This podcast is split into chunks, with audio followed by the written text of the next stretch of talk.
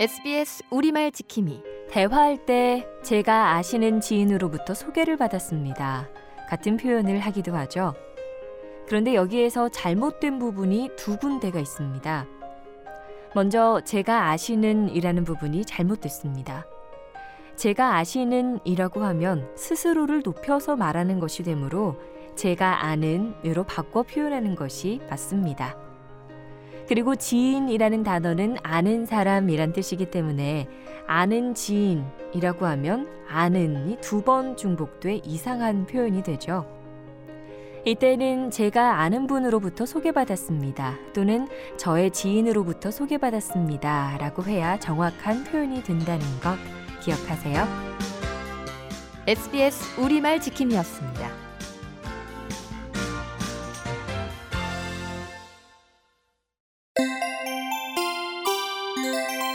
SBS 우리말 지킴이 힘든 일을 하고 나면 맥이 풀어져 녹초가 됐다라는 표현을 합니다. 여기서 말하는 녹초란 무엇을 말할까요? 푸른 풀이란 뜻의 한자어라고 생각하는 분들 계실 텐데요. 녹초는 녹은 초를 뜻하는 고유어입니다.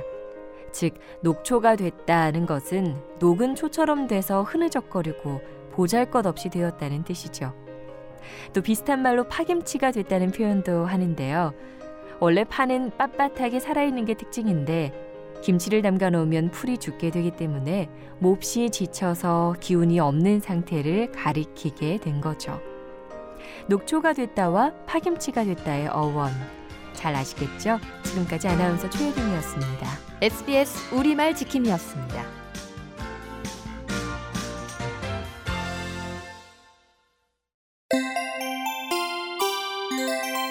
SBS 우리말 지킴이 보통 장사를 지내고 3일째 되는 날 성묘하는 걸 가리켜서 삼오제라고 하는 분도 계시고 삼우제라고 하는 분도 계십니다.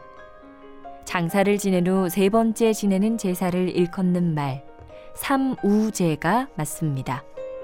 또 삼우제와 관련해 초우와 제우에 대해서도 말씀드리면 초우는 장사를 지낸 후 첫 번째 지내는 제사로 장사 당일을 넘기지 않습니다. 그리고 제우는 두 번째 지내는 제사로 초우제를 지낸 그 다음 날 아침에 지내는 제사를 말하죠.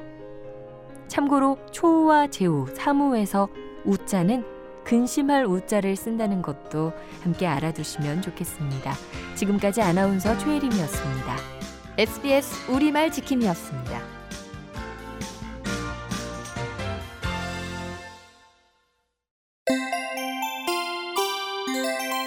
SBS 우리말 지킴이 남성복은 몇 층에 있나요? 네, 남성복은 4층이십니다. 백화점 같은 곳에서 종종 들을 수 있는 대화죠.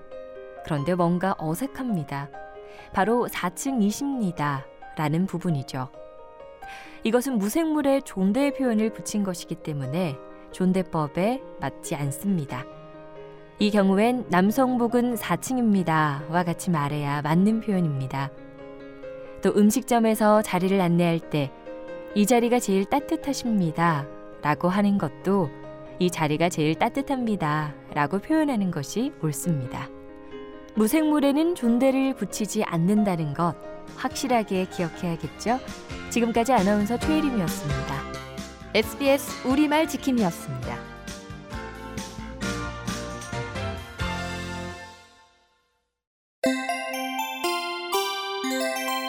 SBS 우리말 지킴이 상대방에게 무언가 설명할 때 알아듣기 쉽게 차근차근 말하는 경우를 가리켜 조근조근 설명한다 또는 조분조분 설명한다 라고 표현하기도 합니다.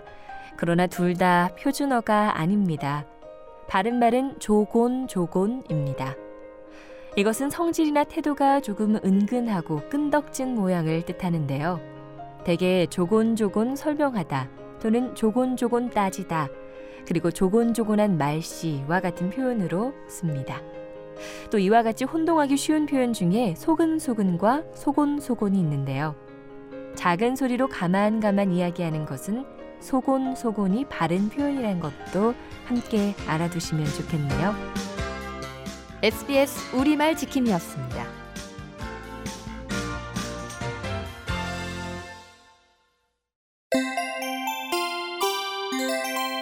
SBS 우리말 지킴이 철이나 알루미늄을 재료로 해 만든 창의 틀을 보통 뭐라고 부르시나요? 샤시나 샷시 등으로 사용하는 분들 많으신데요. 조금은 생소하지만 새씨가 올바른 외래어 표기 형태입니다. 즉 알루미늄 샤시가 아닌 알루미늄 새씨가 옳은 표현인 것이죠. 그리고 흙이나 통, 철망 따위로 길 위에 임시로 쌓은 방어 시설을 가리켜 바리케이트로 잘못 알고 계신 분들 많으신데요. 트가 아닌 드를 써서 바리케이드라고 해야 옳습니다. 샤시가 아닌 세시, 바리케이트가 아닌 바리케이드가 바른 표현이라는 거 기억해 주세요. SBS 우리말 지킴이었습니다.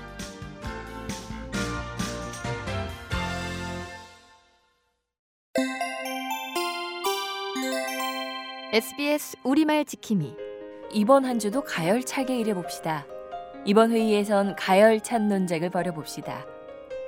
이런 이야기 종종 듣거나 사용해 본 적 있으시죠?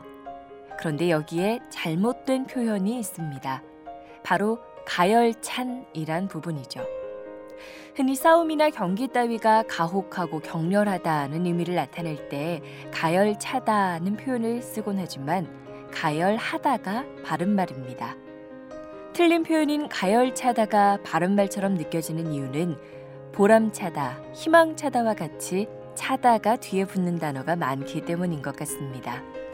하지만 가열하다를 써야 옳다는 것 기억하시면 좋겠네요.